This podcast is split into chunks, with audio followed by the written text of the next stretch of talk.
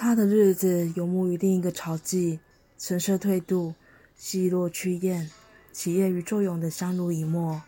他左手挂着绾红塑料袋子，沿着无刺碧草筑成的低海拔谷地，雨季在即，在即。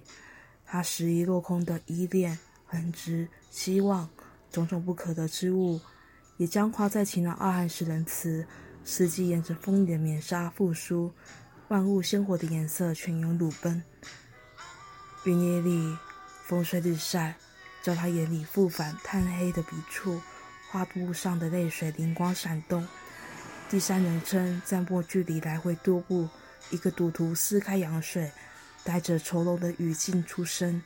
泥巴公园的细叶水甲长得极好，他说，他称海仙丹为爱仙子，裸足走过一个又一个雨天的泥泞。走进未被命名的水域，影子寡淡地牵引着又一个影子，影子。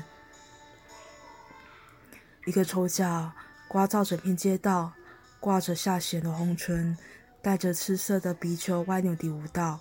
他指着原野里的造假书馆，跟法突的国王一样，已能发笑。